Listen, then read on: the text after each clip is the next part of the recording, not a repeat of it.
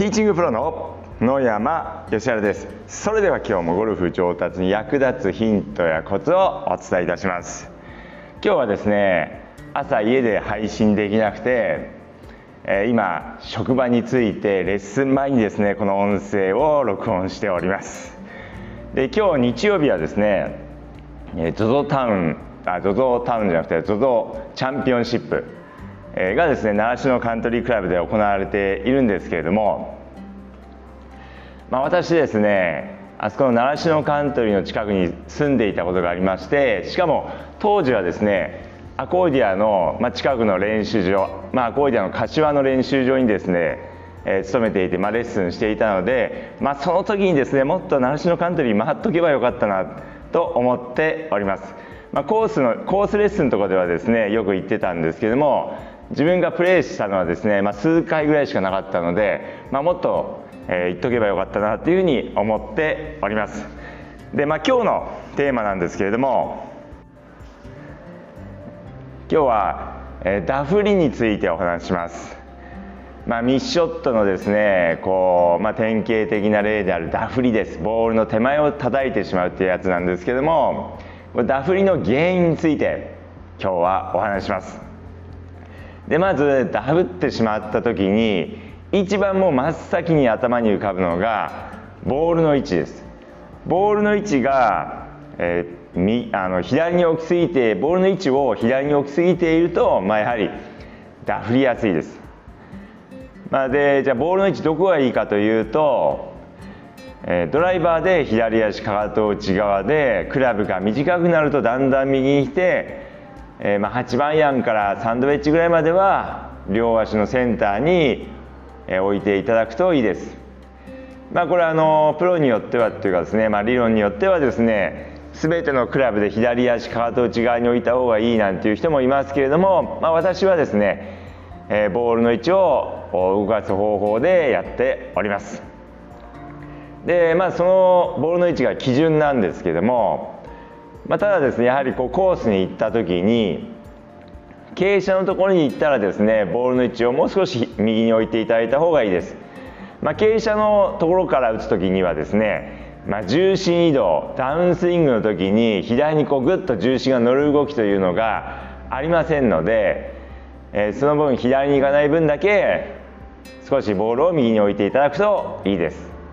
傾斜からですねやはり動いてしまいますとなかなか正確にボールを捉えられませんので、傾斜からはその場で回転するだけでボールを打つので、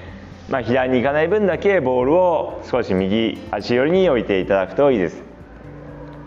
で、あとはライが悪い場合なんかも少し右に置いていただいた方がいいです。で、まずはですねもうダフった時にはボールの位置をチェックしていただくといいです。で、コースに行ってですねもう今日はダフりばっかりでもうどうしようもないなんて時にはですねもうスイングを変えるというよりもボールの位置をいつもの位置よりも少し右に置いていただくだけで、うまく当たることっていうのがですねもう結構あります。やはりスイングを変えてですねダフりをなくそうと思ったら結構大変なんですけども、ボールの位置を変えてあとは同じようにスイングするだけでですね、ナイスショットが打ちやすくなります。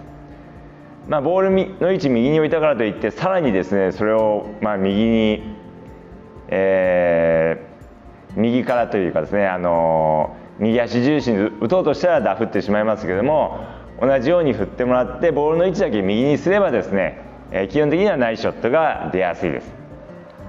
で、ダフっている時にですね次にチェックしていただきたいのは重心の位置です。インパクトの時の重心の位置です。これもすごく重要です。やはり右足に重心があるとボールの手前に最下点が来てしまうのでダフってしまいます。ですので、左足重心でインパクトしたいんですけれども、じゃあその時に何をチェックしていただくかというと頭の位置です。頭の位置が構えた位置に戻ってきているかどうかです。頭の位置が構えていたところよりも右にあったらそれはダフりやすいです。ですので頭の位置をですね、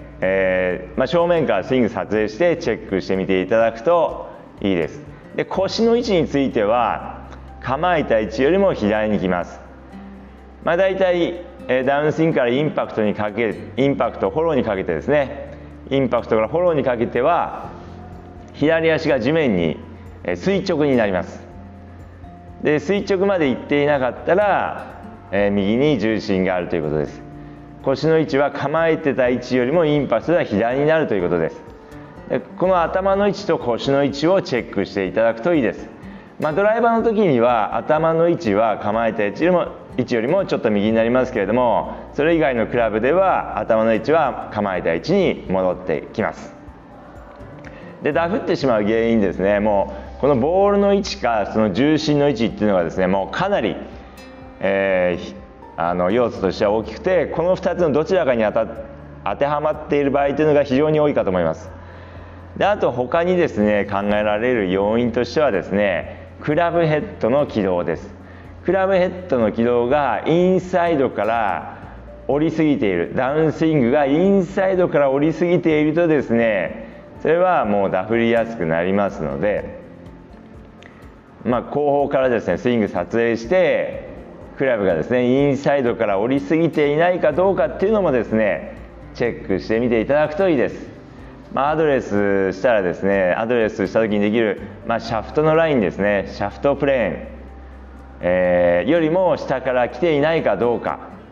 っていうのをチェックしていただくといいです。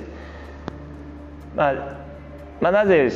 下からインサイドから来てしまうかというとですね、重心が右にあったりとかですね、前傾が起き上がっていたりするとインサイドから降りやすいんですけれども、まずはクラブの軌道をチェックしてみてください。で、インサイドから来る原因というのはその重心が右にあったり、軸が右に傾いていたりすることも結構あるんですけども、切り返しの時に左の脇を締めるようにしていただきますと、クラブが少しアウトから来ますので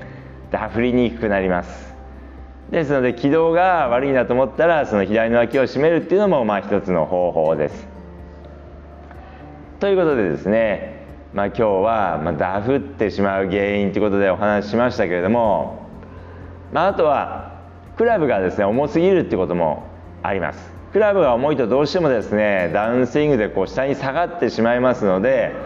重すぎるがためにですねダフってしまうってこともですねありますので、クラブが重すぎないかどうかっていうこともですねぜひチェックしてみていただければと